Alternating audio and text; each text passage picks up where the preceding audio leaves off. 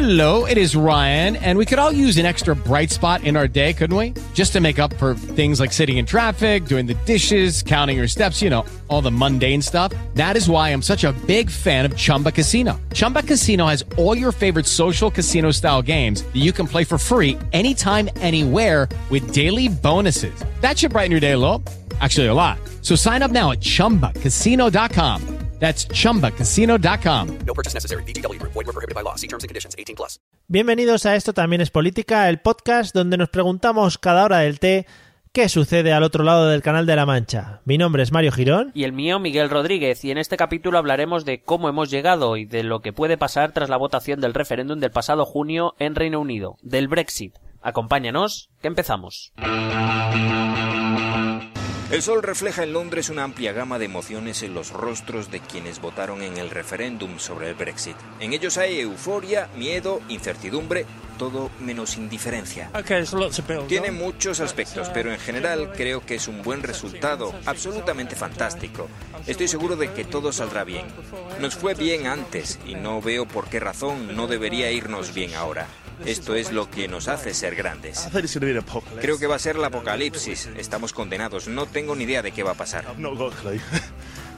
Estoy devastada, devastada por completo. No estoy del todo segura de qué va a pasar. Supongo que habrá que esperar y ver.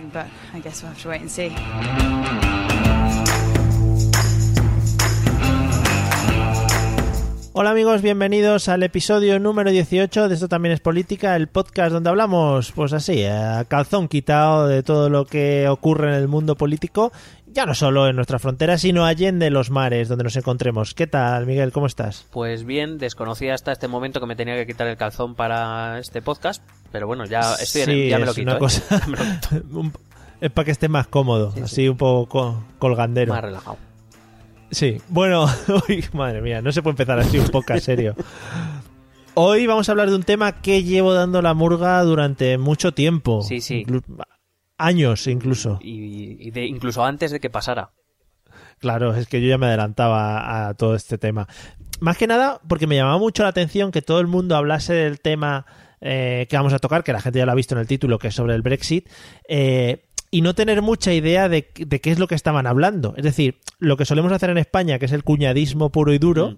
pero eh, me gustaría enterarme un poquito más de qué va todo el tema este.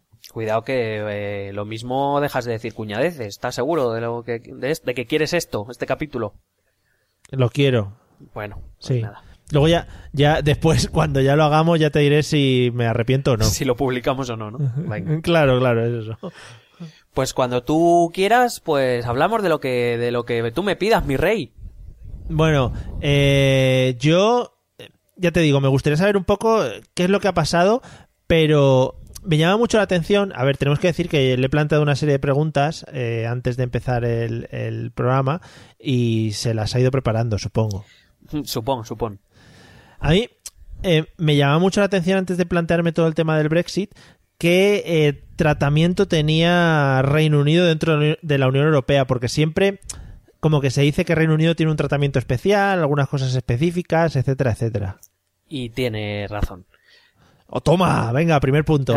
Sí, bueno, a ver, podemos empezar diciendo que, que es verdad que Reino Unido siempre ha querido tener relaciones de tipo económico con, con la Unión Europea, pero siempre se ha mostrado muy reticente a tener relaciones políticas. Entonces, a lo largo del proceso de integración europea, claro, el Reino Unido ha puesto muchos problemas, muchas, muchas trabas. Em, siempre ha ralentizado, ¿no? Digamos, ese, ese proceso de integración política, o por lo menos sí que ha intentado limitar su propia integración. Es decir, obviamente el eh, Reino Unido no puede eh, decidir por Alemania, Francia, España o Grecia Claro. qué tipo de, de integración quieren con el resto de los países, pero sí han pretendido siempre decidir que ellos, digamos, sí, son de la Unión Europea, pero, mm, pero para algunas cosas. Em, su especial estatus dentro de la Unión Europea se debe principalmente a tres factores. Uno, que es el conocido cheque británico, como cheque británico, que ahora explicaré qué es. Segundo, que no adoptó el euro. Y tercero, que no pertenece al espacio Schengen. Dicho esto, eh, ¿quieres que explique algo o ya con estas tres cosas estás enterado? Joder, eh, yo con lo del Schengen me he quedado todo loco. Pero si, si puedes ahondar un poquito en las tres cosas. Pues a ver, eh, resumiendo, porque con todo lo que me has preguntado, a ver si nos da Sí, sí, tiempo. sí. A ver, el cheque británico viene de la época de Margaret Thatcher, del año 1984, eh, que es un descuento, digamos, sí, un descuento, una rebaja en las aportaciones británicas a la, digamos, a la economía común de la Unión Europea. ¿Por qué? Porque gran parte de- del dinero que los eh, Estados miembros dan a la Unión Europea, muy buena parte van a una cosa que es una de las grandes bases y de las desconocidas de la Unión Europea, que es la política agraria común. Em, entonces, como el peso del sector agrario no es muy grande en Gran Bretaña, Margaret Thatcher, que empezó a recortar de todo lo recortable desde que llegó al poder hasta que se fue, eh, pues le dijo a la Unión Europea que, ella, mm, que, que Reino Unido no daba más dinero para la política agraria común porque a ella no le rentaba. Entonces, mm, pues eh, vino a conseguir un trato por el cual la Unión, bueno, la entonces Comunidad Económica Europea eh, dejó que Reino Unido em, diera menos dinero eh, a la Unión Europea para que pudiera seguir dentro. Em, hay que decir que Reino Unido es el tercer país contribuyente neto, es decir, que da más dinero del que recibe, eh, porque em, ha, ha ido consiguiendo sucesivos recortes. De hecho, por, por PIB debería ser el segundo, pero es el tercero. Ya Francia aporta más que él y, por supuesto, la que más aporta es Alemania. Respecto al euro, en las negociaciones del Tratado de Maastricht de 1992, que es eh, por el cual se da el pistoletazo de salida a la Unión Europea como, como la conocemos hoy, eh, Reino Unido solo aceptó integrarse dentro de la Unión Europea a cambio de eh, no adoptar el euro y además de tener la capacidad de decisión de no entrar nunca. Cosa, por cierto, a la que llegó Dinamarca y dijo, pues yo también. Ya, Y así está Dinamarca también. Y lo del espacio Schengen, que tanto te ha gustado, me ha encantado. eh, a ver, el espacio Schengen, luego lo, lo, lo explicaré un poquito más cuando hablemos de las consecuencias, pero bueno, básicamente es el espacio Schengen es un eh, espacio sin fronteras internas eh, entre los países que lo adoptan eh, y Reino Unido vino a decir que no se quería integrar en Schengen y de hecho Reino Unido no pertenece a Schengen, de hecho es posible que cuando tú, cuando cualquiera de nosotros, ciudadanos de la Unión Europea, vamos a Reino Unido, nos pueden hacer controles, cosa que, por ejemplo, entre Francia y España no ocurre. Ya. Sí, te- además te hacen firmar un papel de, de que si llevas cosas y cosas de esas. Y aparte, eh, hay que decir que desde, desde esta negociación en Maastricht, eh, bueno, ya había, había tres países que se iban a integrar inmediatamente, lo digo porque eh, Suecia también tiene alguna peculiaridad respecto a esto, pero digamos que a partir de Maastricht, a partir del 92, todos los países que se quieran integrar en la Unión Europea tienen la obligación, para que no pase lo de Reino Unido, tienen la obligación de adoptar el euro y de pertenecer a Schengen.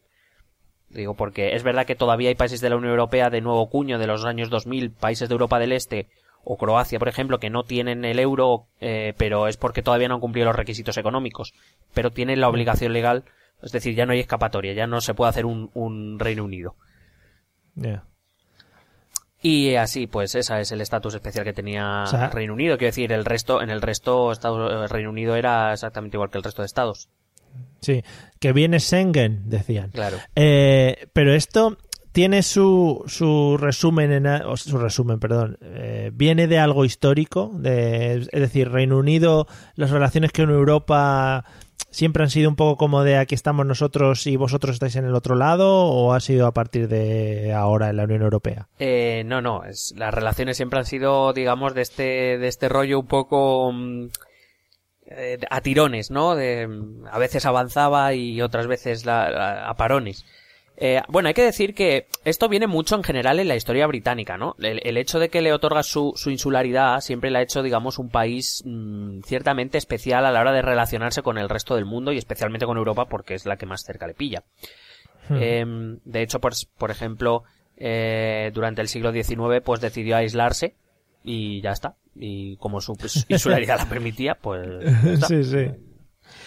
Eh, pero bueno, hay que decir que el origen de la Unión Europea, los primeros tratados de Roma en 1957, eh, los países firmantes, lo que hoy son los, pa- los países fundadores de la, de la Unión Europea, que son Italia, Francia, Alemania, Bélgica, Holanda y Luxemburgo, eh, invitaron a Reino Unido a unirse.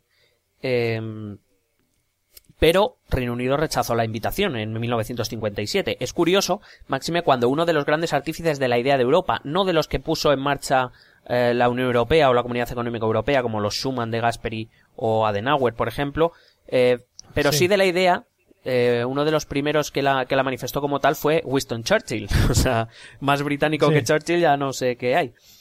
Eh, bueno, Churchill vino a decir que eh, la idea era llegar a unos Estados Unidos de Europa y esta idea de Europa se basaba en que em, los países que comercian entre sí tienen menos opciones de resolver sus diferencias a través de la guerra, porque los intereses económicos acaban primando. Esa es la idea. Entonces, a partir de ahí se inicia primero las colaboraciones con la CECA y el Euratom, pero acaba siendo lo que es eh, la Comunidad Económica Europea desde el 57. Pero ya te digo que de primera Reino Unido eh, decidió que no, que para qué. Que eso, eso era cosa de europeos continentales. Lo que pasa es que, claro, cuando, cuando Reino Unido empezó a ver que la cosa empezaba a funcionar, tan solo cuatro años después de haber rechazado el primer ofrecimiento, pues decidió que quería entrar. Y pidió la adhesión. Ujú. Pero eh, el entonces jefe de gobierno de Francia, el general de Gaulle, dijo que tururú. Vino a decir. Vamos, lo diría con otras palabras, pero bueno, para que nos entendamos. Dijo Tururu en francés. Correcto, muy bien, muy bien. Claro, ¿ves? Estaba yo. Entonces, eh, lo pidió en el 61, en el 63 se rechazó por veto francés, lo volvió a intentar en el 65, por, en el 67 De Gaulle volvió a rechazarlo, por si no les había quedado claro.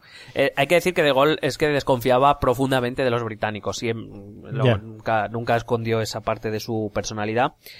Y bueno, a ver, luego mm, puso motivos del tipo que lo que quería era destruirlo desde dentro, que que aparte luego el sistema político británico, sobre todo el sistema jurídico británico, hacía difícil la integración, bueno, eh, tipo- este tipo de excusas para venir a decir que con los británicos no se iba ni a la vuelta de la esquina. Ya. Eh, aún así, De Gaulle eh, no era eterno. Y De Gaulle, eh, bueno, otra, otra de las cosas, o sea, perdón, una de los, de las cosas que De Gaulle pensaba es que tras la Segunda Guerra Mundial, Estados eh, Unidos y Reino Unido empezaron a forjar unos lazos que, digamos, hacían de Europa, que el resto de la Europa continental se quedara como un poco en un plano secundario. Entonces a De Gaulle eso- la relación tan estrecha que tenía Reino Unido con Estados Unidos no le gustaba y no la quería dentro de esa comunidad europea o de esa Unión Europea que se estaba gestando. Em, si De Gaulle levantara la cabeza ahora, pues eh, veríamos. Pues sí, pero te iba a preguntar, la adhesión del Reino Unido a la Unión Europea para el resto de países sería algo bueno, ¿no? Es un país potente y yo qué sé. Sí, pero a, a diferencia de lo que puede ocurrir hoy, donde digamos sí que es verdad que prima más lo económico, en aquel entonces estábamos saliendo todavía, a pesar de que habían pasado ya eh, 20 años, pero claro, veníamos de las dos guerras mundiales consecutivas y todavía había mucha desconfianza política en Europa. Em, efectivamente, Reino Unido era un- una de las grandes potencias europeas, pero la relación franco-británica nunca había sido demasiado sencilla, a pesar de que fueron aliados en las dos guerras. Y por supuesto estaba Alemania mm, por medio, quiero decir, que, que eran todavía había un componente político muy importante todavía en ese momento. Algo a lo mejor que falta ahora, que ahora nos, se, ha- se- se ha ido ampliando la Unión Europea más basados en criterios económicos, en aumentar el mercado, en aumentar el número de consumidores Mm, pero claro, luego ves cosas como las que pasan en Hungría o en Polonia y te preguntas realmente si no hubiese sido mejor otro tipo de, de ampliación. Pero bueno, esto ya es algo para reflexionar. Bueno, cuando De Gaulle sale del gobierno francés, entra otro francés, obviamente, que se llama Georges Pompidou, que Sí, entonces acepta negociar la entrada de Reino Unido y en 1973, junto con Irlanda y con Dinamarca, Reino Unido entran a la Comunidad Económica Europea. Es la primera ampliación que se da. Eh, pero hay que decir que el Parlamento británico aprueba esta entrada con una votación de 358 a 246. Es decir, es una votación clara, pero no deja de haber eh, 246 diputados en contra. Estamos hablando de una, cantidad muy grande. Y esto ya más o menos te va a dar una idea de lo que va a ocurrir en la relación Unión Europea-Reino Unido. Eh, es decir, una, una sociedad bastante dividida que según daba el aire pues eh, apoyaba con un poco de timidez la Unión Europea o, quería quitarse, dependiendo del momento. Ya.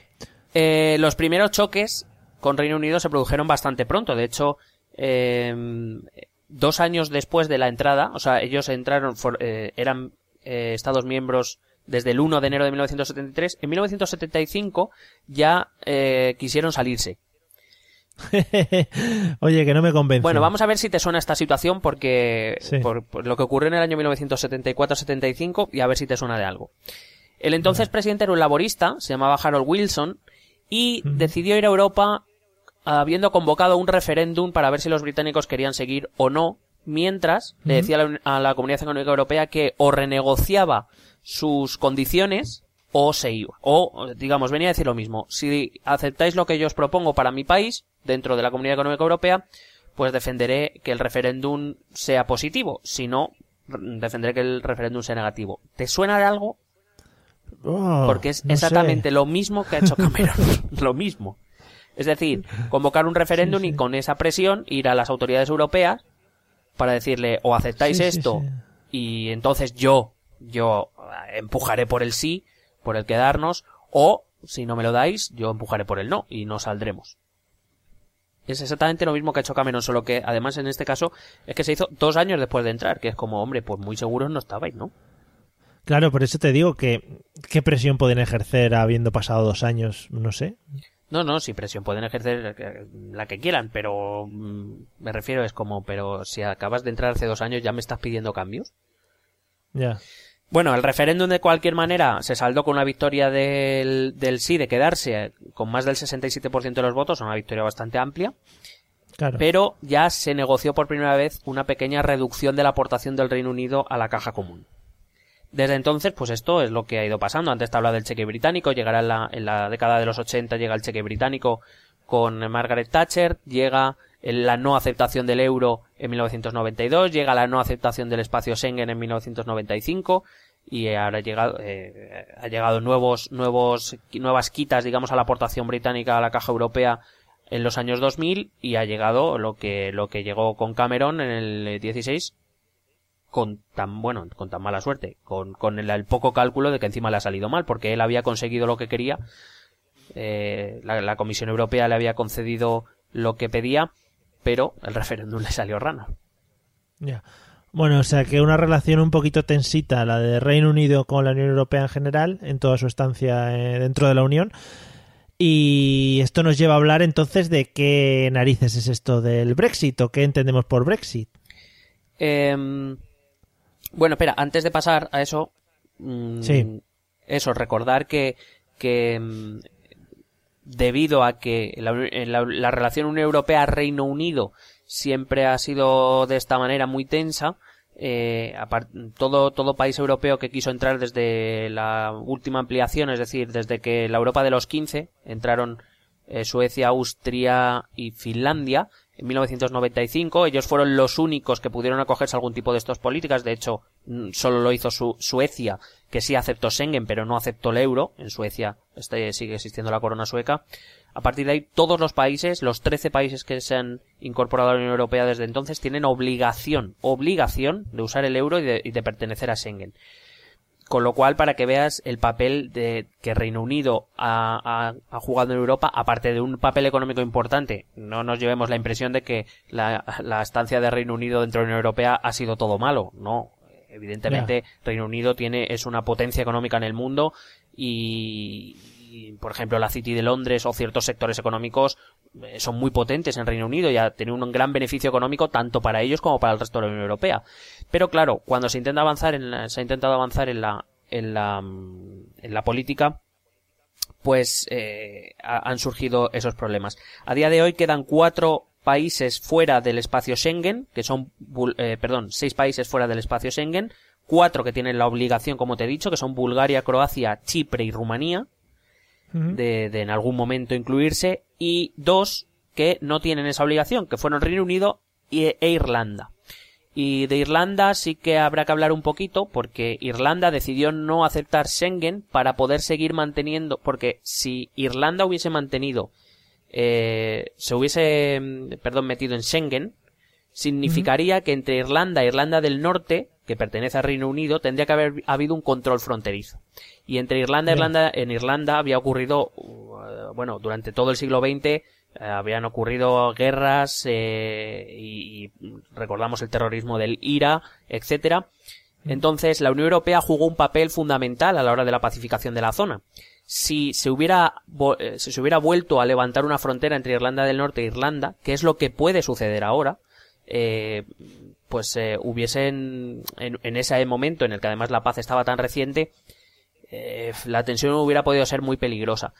Y de hecho, por eso Irlanda decidió no pertenecer a Schengen. Aunque lo normal, por ejemplo, es que en Irlanda no te suelan pedir muchos requisitos para entrar. Ya. Aunque vengas de España, quiero decir, pero, pero se hizo por, Sí. por eso. Eh, hay que decir que el acuerdo de Schengen, que te lo explico un poquito, que veo que te ha gustado Sí. mucho, Mogollón. el acuerdo de Schengen eh, se puede suspender temporalmente. Se hizo hace poco a partir de los atentados yihadistas en Francia eh, y con la crisis de los refugiados varios países han cerrado Schengen, es decir, digamos, lo han suspendido temporalmente. No puede ser una suspensión eh, eterna. Pero eh, hay muchos muchos países que han tomado medidas fronterizas por, por lo que pueda es, es- por- vamos por lo que pueda pasar por la situación actual tanto de los refugiados como del terrorismo eh, yihadista. El acuerdo Schengen se incorporó a la Unión Europea en el Tratado de Ámsterdam de 1999 y eh, ya te digo que los, los países que quedan, que es lo que te he dicho antes, eh, tienen la obligación. Hay que decir que Schengen implica también, claro, el hecho de abrir las fronteras interiores, es decir, entre Francia y España es como si no hubiera una frontera, solo, solo funcionan las fronteras exteriores, por ejemplo, España eh, tiene frontera exterior, Italia, eh, digamos que es una, es una frontera exterior de la Unión Europea, pero las interiores no funcionan, como las provincias aquí, podemos decir. Entonces, eh, implica que tiene que haber una colaboración judicial y policial también, claro, porque si no hay fronteras que controlen, pues eh, tiene que haber algún tipo de colaboración. De hecho, esta es otra de las razones por las que Reino Unido rehusó eh, meterse en Schengen, porque no quería, digamos, tener controlado por Europa sus servicios policiales y sus servicios judiciales. O sea, para que veas un poco lo Reino Unido quería economía y ya está. Y no, no quería, no quería lo demás. A ver, hay que decir que sí que existen ámbitos de colaboración, por ejemplo, para tráfico de estupefacientes, la policía británica sí que colabora con las autoridades europeas, pero para otros no, Eh, se ha quedado con sus competencias por no, por no pertenecer a Schengen. Y entonces eso, en 2016, eh, con un contexto de crisis, el auge de la extrema derecha, además antieuropeísta en Reino Unido del UKIP, eh, que son las siglas de eh, Partido de la Independencia del Reino Unido, que no sé muy bien el nombre, está muy bien. Hombre, mejor que Partido de la Libertad, pero bueno.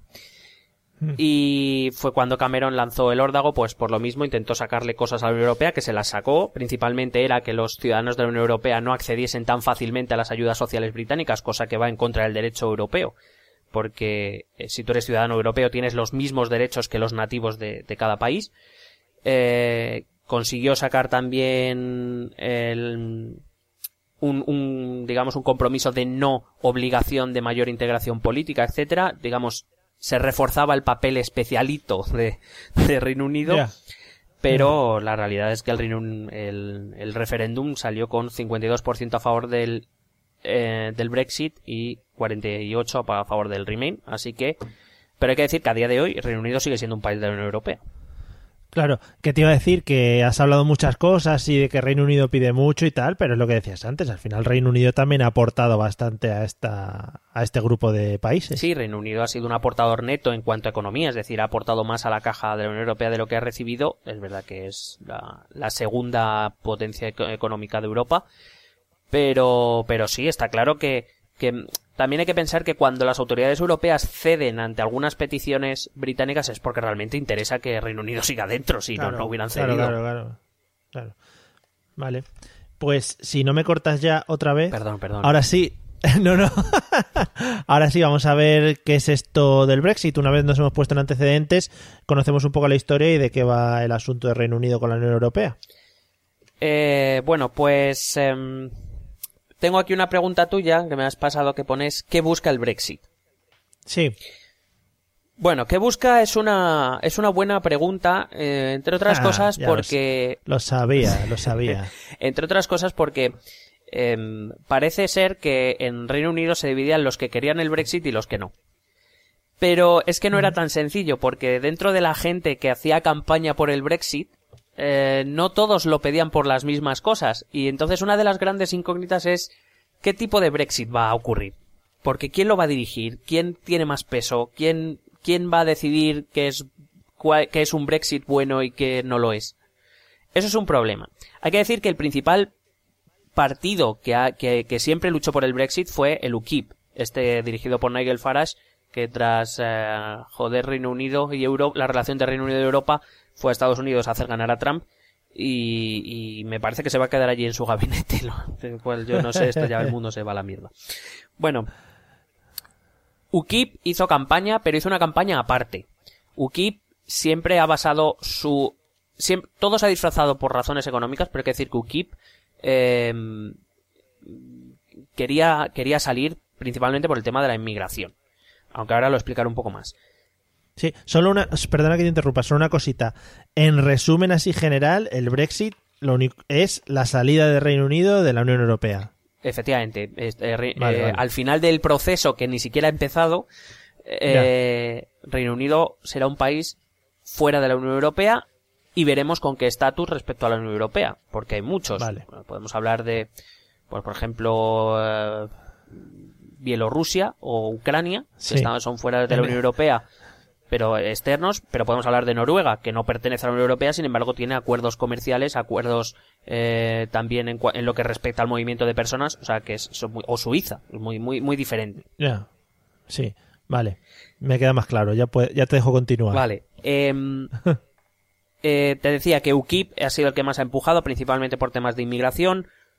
La mitad del Partido Conservador, más o menos, también ha, ha apostó por el Brexit, eh, principalmente por razones económicas y por razones de soberanía. Algunos miembros. Sí, esto me... Per- perdona, otra vez que te No, corté. luego te Me llama la atención... Me llama...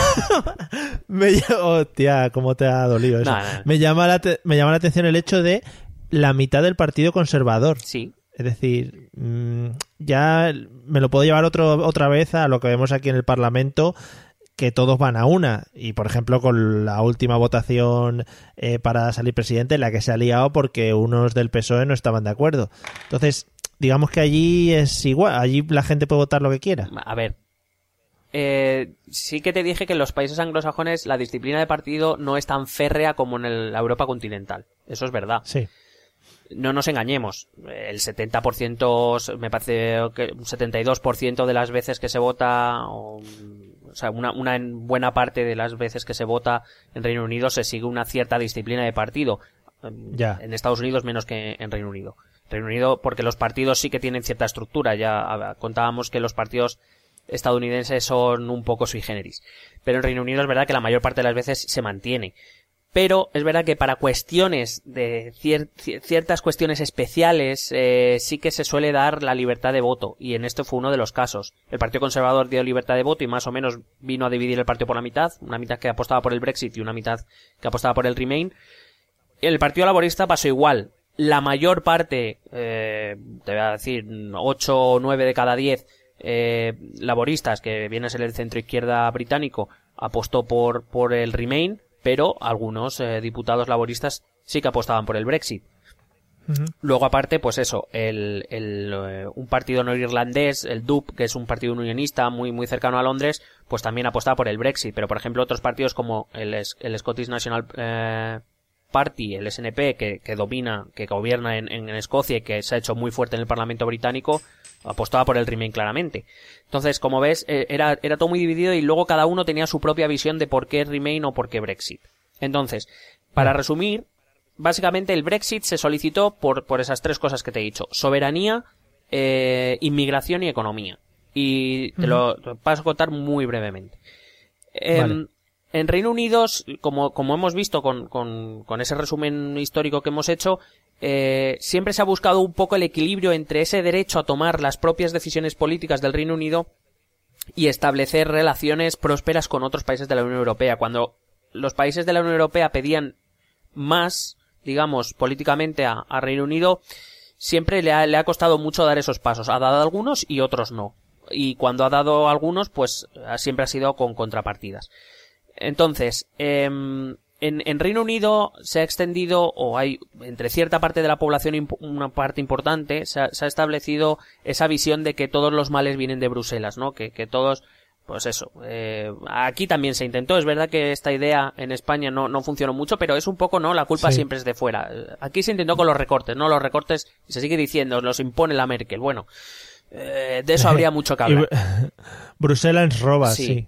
Em, claro, porque hay que decir, los, los compromisos que el gobierno español o los gobiernos españoles han adquirido con Bruselas son los que son. O sea, no, no, a nadie pu- puso una pistola a, a los gobiernos españoles para que entraran en la, en la Comunidad Económica Europea, para que entraran en la Unión Europea y para que aceptaran los requisitos que se pedían.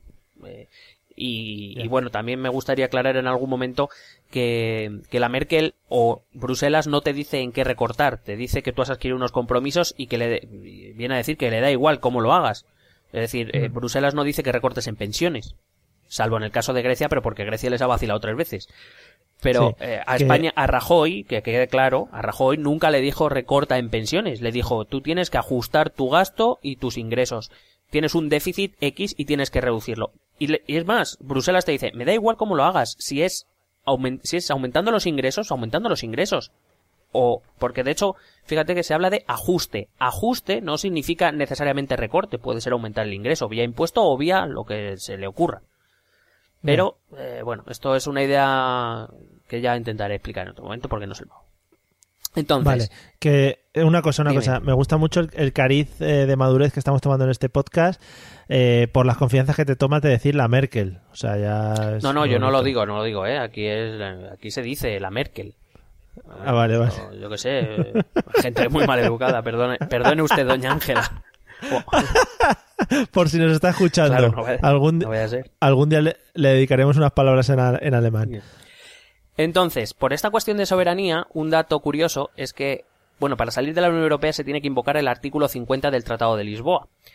¿Sabes qué país insistió en incluir este artículo? Eh, es Reino Unido. Correcto.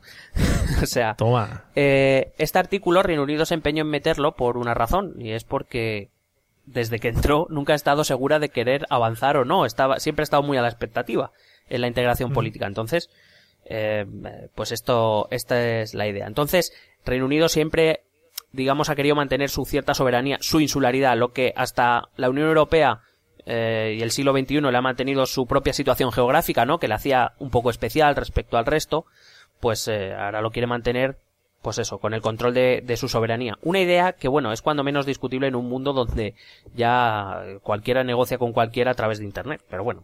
Ya, claro. Respecto a la inmigración, aquí es donde UKIP tuvo mucho más empuje. Eh, se ha, se ha mm, extendido la idea de que la, la, la, la- la crisis eh, en Reino Unido y cómo le afecta en gran parte es culpa de los ciudadanos extranjeros. Y hay que decir que de, de la mitad de los, más o menos la mitad de los ciudadanos extranjeros que hay en, en Reino Unido es otra mitad, o sea, la mitad de esa mitad son ciudadanos europeos, de la Unión Europea. Entonces, se ha, se ha extendido mucho la idea de que los ciudadanos europeos, pues, em, saturan los servicios públicos, eh, acceden a mejores viviendas. No sé si te suena, porque a las viviendas sociales, no sé si te suena, porque aquí en España también se dice mucho.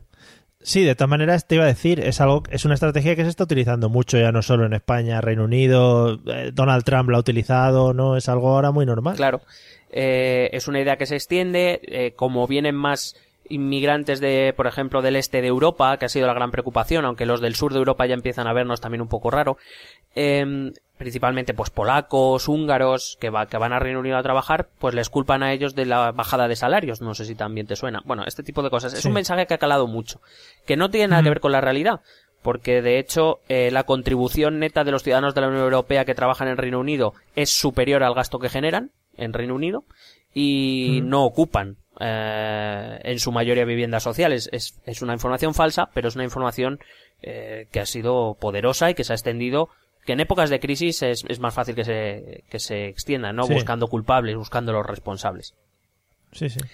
Y luego la otra es la, la economía, ¿no? Eh, que siempre han, han apuntalado a que la Unión Europea ha llenado la economía británica de reglas, de normativas, etcétera, que le alejan de ese libre comercio británico que, que por tanto les, les hacen eh, digamos, les ponen trabas a su, a su propia idea de, la, de, la- de cómo la economía debe ser en Reino Unido.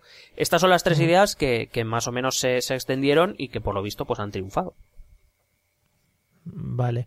Eh, bueno, y sabiendo estas tres ideas, que ya te digo, me suena bastante de, de verlo en, en otros países o en otras campañas o en otra serie de, de políticos. Eh, para poder lograr alcanzar esta salida de la Unión Europea, ¿tienen que cumplir alguna serie de condiciones o tienen que hacer algo? O yo qué sé, ¿cómo va el asunto este? A ver, porque este tema se ha, se ha complicado, a ver si consigo resumirlo. Vale. El único requerimiento para salir de la Unión Europea desde el Tratado de Lisboa es, in- es invocar el artículo 50. Es decir, eh, establecer y decir en las, en las autoridades eh, oportunas de la Unión Europea que se quiere dejar de ser Estado miembro de la Unión Europea. Eh, es decir, no, no es más que no es más que eso. Lo que pasa es que mientras es muy sencillo de cara a la Unión Europea, es decir, eh, me quiero ir. Artículo 50. Pulso botón del artículo 50. Ya. Eh, la, cosa es que se ha complicado un poco a nivel interno en el Reino Unido en, los, en las últimas semanas. A ver si, si me explico.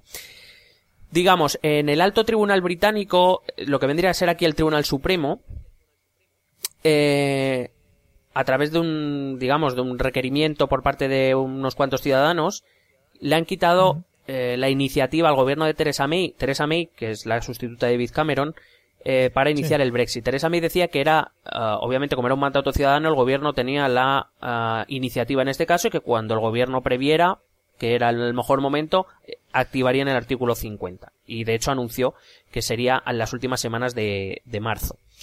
Pero este, este, mm, este juzgado, este estos jueces han dicho que al no ser un referéndum vinculante, como no lo era, que entonces no existe mandato como tal. Entonces ese mandato tiene que salir del Parlamento. Claro, el Parlamento es un Parlamento muy dividido. Eh. Y de hecho, por ejemplo, fuerzas como el UKIP, tremendamente pro-Brexit, en el Parlamento tienen un diputado Ya. mientras que fuerzas como, bueno, más allá de los conservadores y los laboristas, fuerzas como los liberales demócratas muy proeuropeos o el Scottish National Party, que eh, tiene cuarenta y pico diputados, son proeuropeos. Entonces, aquí va, va a aparecer un, un conflicto porque ya no es solo que el Parlamento tenga que dar luz verde al gobierno para iniciar los trámites, sino que además le puede marcar la línea que quiere. Y el Parlamento, eh, a ver, no nos malentendamos. Em, Brexit va a haber. Porque es muy difícil que el Parlamento se pronuncie en contra de un referéndum, aunque no sea vinculante. No van a decir no, lo paramos. Ya. No. Pero eh, el Parlamento sí parece a priori más favorable a eso que en Inglaterra llaman el soft Brexit, que viene a ser una negociación con la Unión Europea en la cual dejarán de ser miembros mm, de derecho de la Unión Europea, pero que mantendrá pues algún tipo de relación tipo Noruega, ¿no? Que no está dentro, pero que eh, pertenece al espacio económico europeo, que tiene prácticamente mm, el libre comercio igual que si estuvieras dentro, que Sí. eh, etcétera, ¿no? Un, un tipo de esta de esta relación. Mientras que el gobierno de Theresa May apostaba por un hard Brexit, es decir, em, salir del espacio económico europeo, vamos, mm, ella buscaba acuerdos puntuales, si alguien lee prensa británica lo verá como cherry picking, es decir, ella busca algunas ventajas para la City de Londres o para el sector automovilístico, pero no, no busca un, un acuerdo global, porque entiende que una vez estando fuera completamente, tendrán mejores eh, capacidades para negociar o con- bien con la Unión Europea o bien con cada Estado por particular tratados bilaterales. Entonces, ¿qué pasa? Si es el Parlamento quien tiene que dar ese mandato, puede haber un conflicto entre lo que manda el Parlamento y lo que el Gobierno quiere. Entonces, en principio, eh, este alto tribunal dijo esto, el Gobierno lo ha recurrido a lo que sería nuestro Tribunal Constitucional, a la Corte Suprema, y a principios de enero él dirá si este, este alto tribunal tenía razón y la iniciativa es del Parlamento o le quita la razón y se le, le da la iniciativa al gobierno. Dependiendo de lo que decida este, esta Corte Suprema, pues veremos eh, que se ralentiza más el proceso, Claro. porque claro, si, si esto da la razón al Parlamento, tendrán que empezar los debates para decidir. O sea que lo mismo, el Brexit no se activa hasta, hasta mediados o finales del año que viene. Claro, o sea que la salida es sencilla, lo que pasa es que tenemos ahí discusiones que pueden ser para rato. Claro. Y aparte que pueden condicionar mucho la futura relación que puedan tener Reino Unido y el resto de, de la Unión Europea. Pero, claro, por ejemplo, eh, el, el artículo 50 Reino Unido lo consiguió incluir a cambio de dejar el proceso de negociación, eh, es decir, la última decisión la tiene la Unión Europea.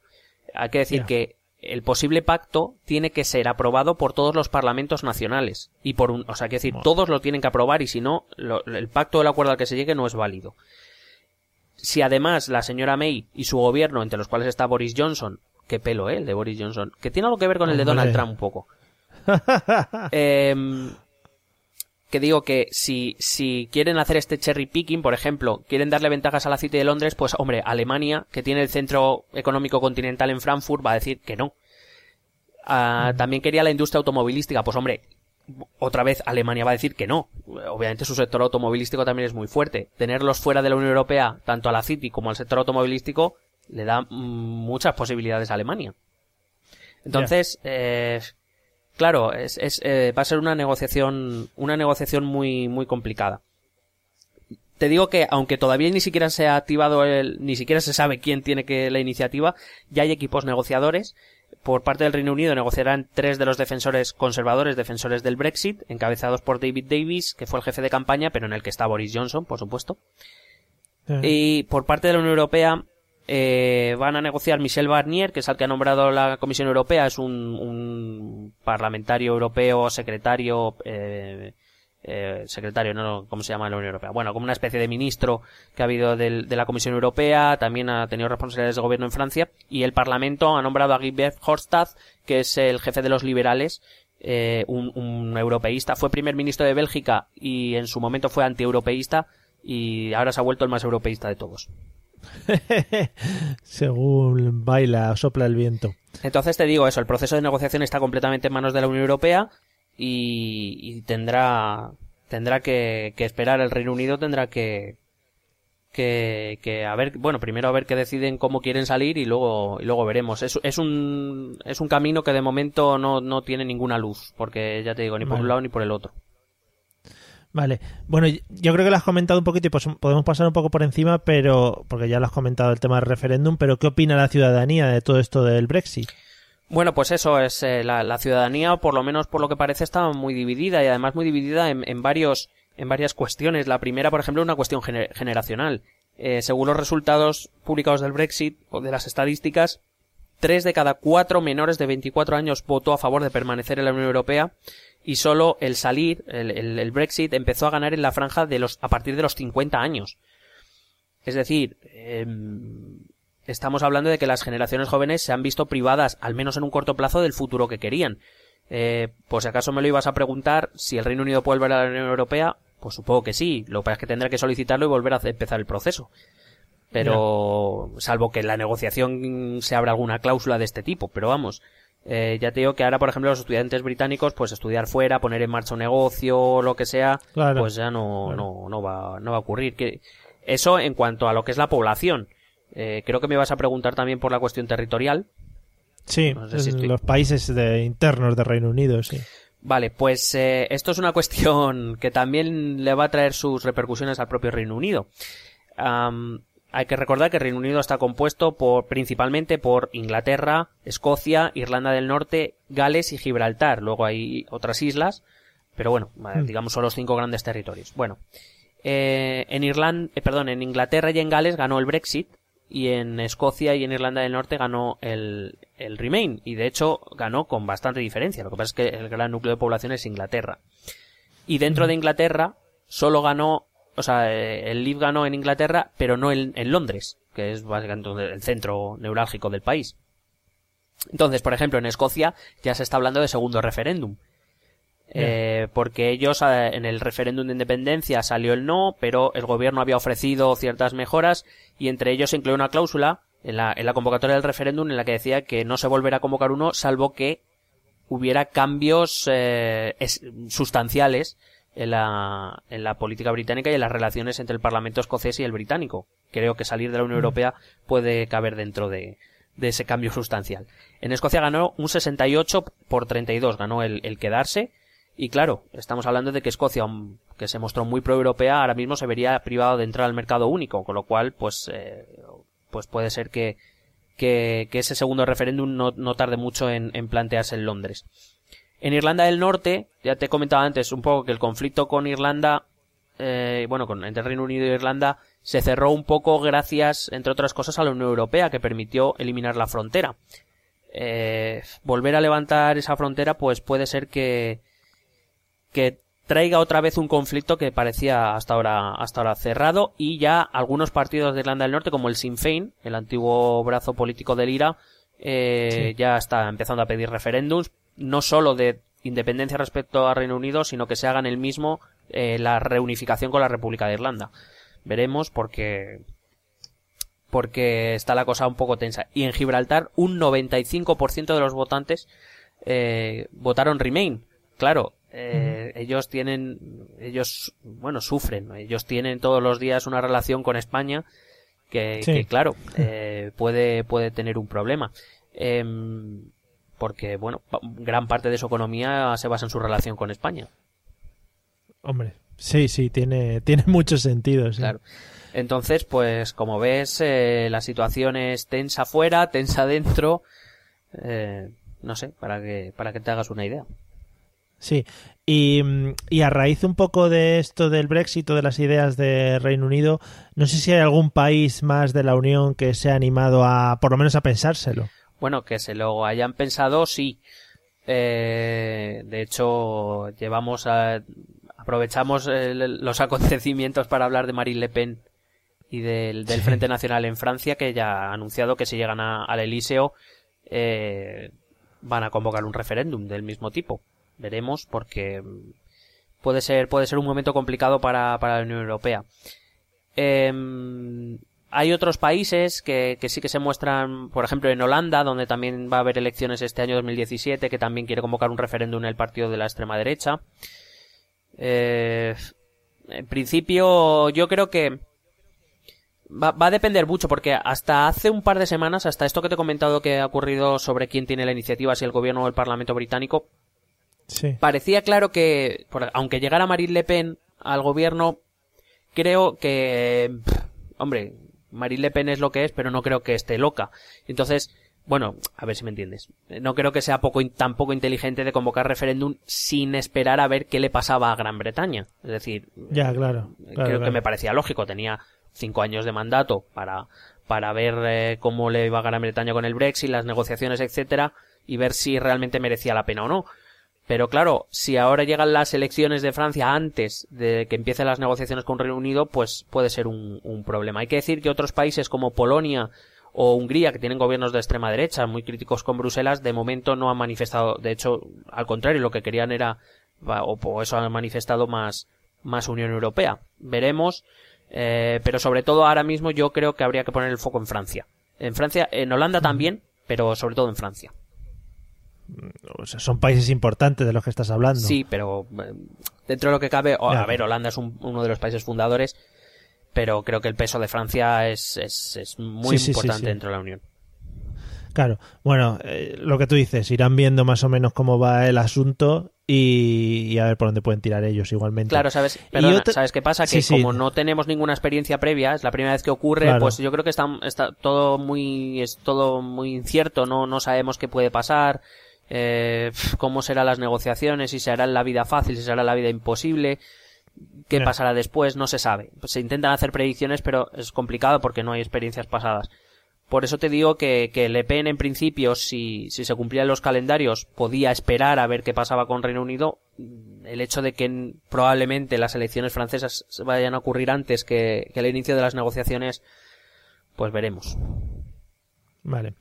Eh, y otra de las preguntas que tenía era cómo se estaba viendo este movimiento desde fuera de la Unión. Realmente hice la pregunta muy genérica, pero estaba pensando sobre todo en Donald Trump y eh, como reciente presidente de los Estados Unidos. Bueno, Trump sabemos que simpatizó con el Brexit, de hecho tuvo un acto en Reino Unido durante la campaña y venía diciendo que sí, que Brexit, que Brexit, de hecho vemos su entrañable relación con Nigel Farage. Eh, a Trump no le gusta la Unión Europea. No... Vamos, así, siendo, resumiendo mucho. Eh, pero claro, eh, Trump le va a pasar lo mismo que a los Brexiters, que quieren, no quieren Europa, ni quieren sus reglas ni nada, pero claro, si tú quieres negociar con eh, la zona económica, no sé si es la primera o la segunda zona económica más importante del mundo, la que más dinero mueve, pues tendrás que aceptar sus reglas si quieres negociar con ellos, y si no, pues no, pero entonces yo supongo que que tanto Trump como los Brexiters pues eh, en algún momento tendrán que, que plantearse si, si, quieren mantener una relación con, con Europa o no. Eh, el resto de, de, los países yo creo que lo ven un poco con cierta indiferencia, es decir, Yeah. en- porque en principio no, no peligra el proyecto europeo, pero claro, si ya te digo que Francia va a suponer un, un cambio muy grande si, si gana al final Le Pen. En principio, ya te digo que, pues nada, Gran Bretaña eh, hará sus acuerdos bilaterales eh, o se quedará en el espacio económico europeo dependiendo del acuerdo. Bueno, pues eh, ya se irá viendo. No, no, no creo que estén muy preocupados ni China ni Rusia, no.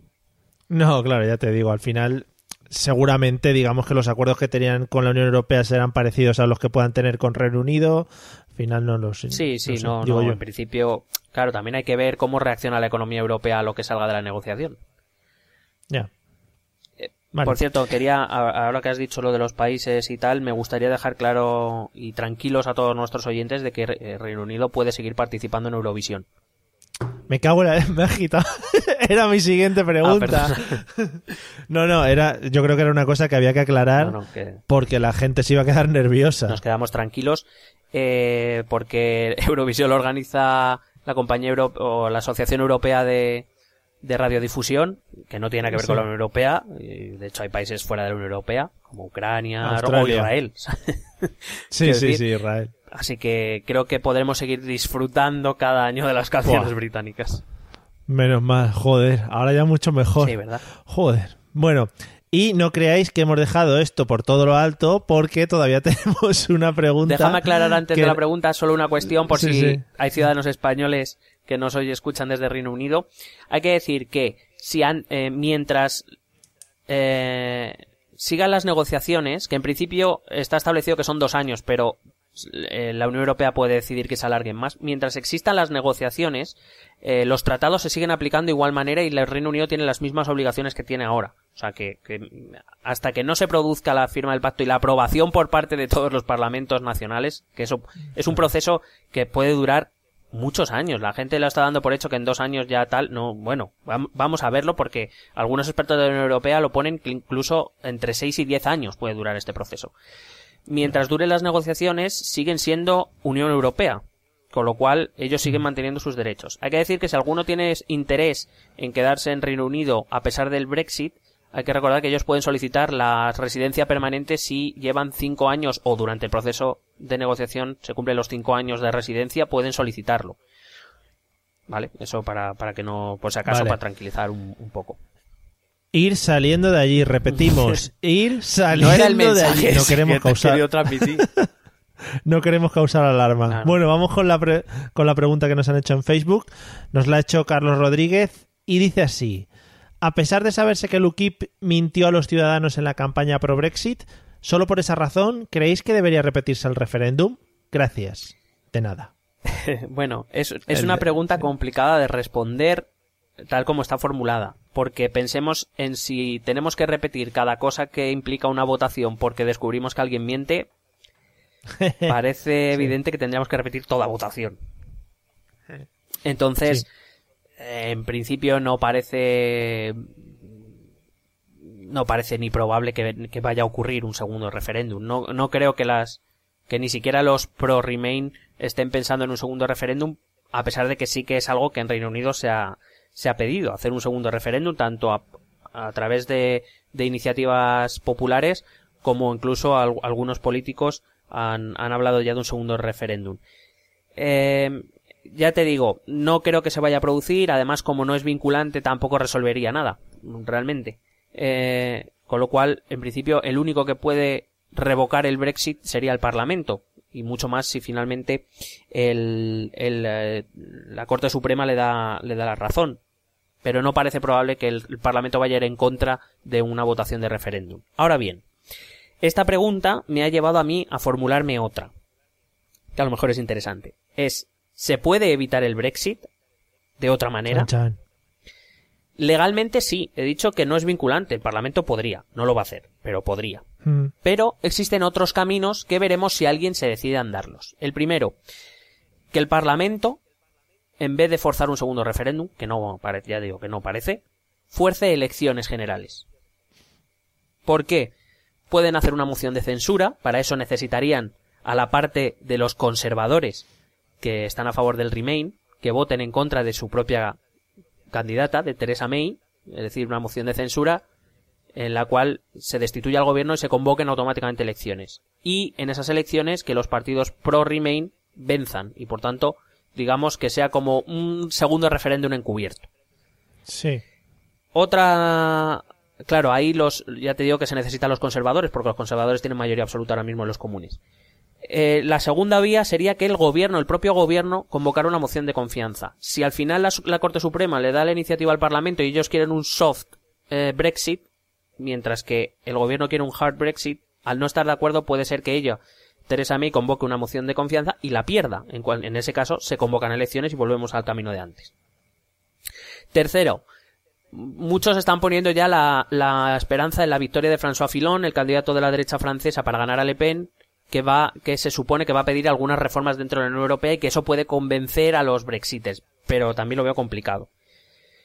Y la cuarta es, y esto ah, me parece que lo empecé a leer antes de ayer o ayer, puede ser que eh, la solución, o que si, si finalmente no hay Brexit, que lo veo complicado, repito, puede que la, que la cuestión esté en el Parlamento escocés.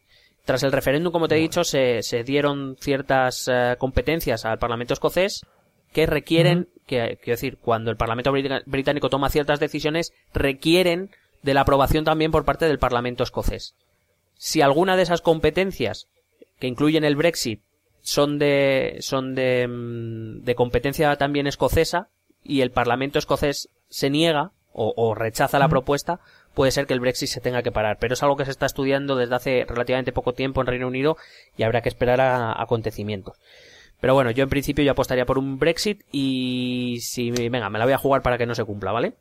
Vamos Yo ahí, apostaría por un. Brexit blando. Va, va a ser, va a ser una relación muy, muy estrecha con la Unión Europea, porque creo que la, la- la- la Corte Suprema le va a dar la razón al Parlamento.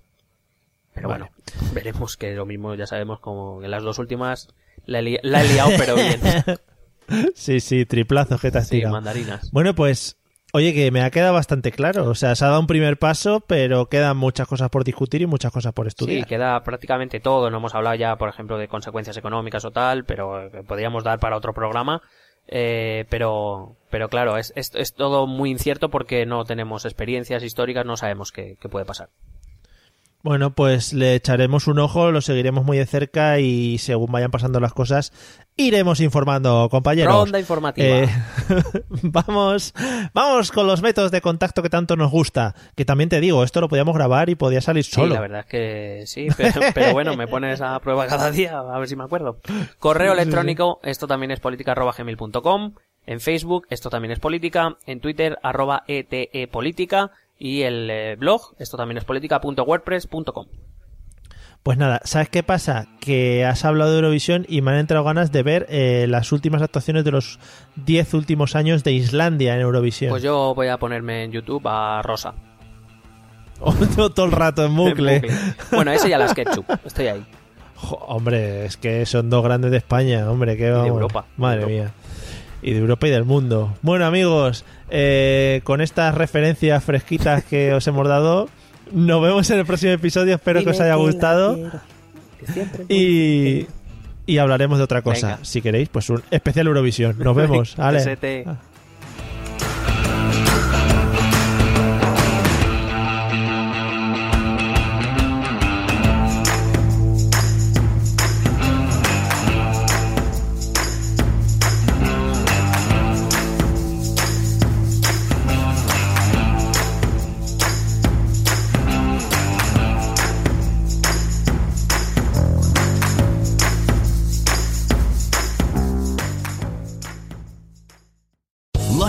Casino asking people what's the weirdest place you've gotten lucky? Lucky? In line at the deli, I guess? Aha, in my dentist's office.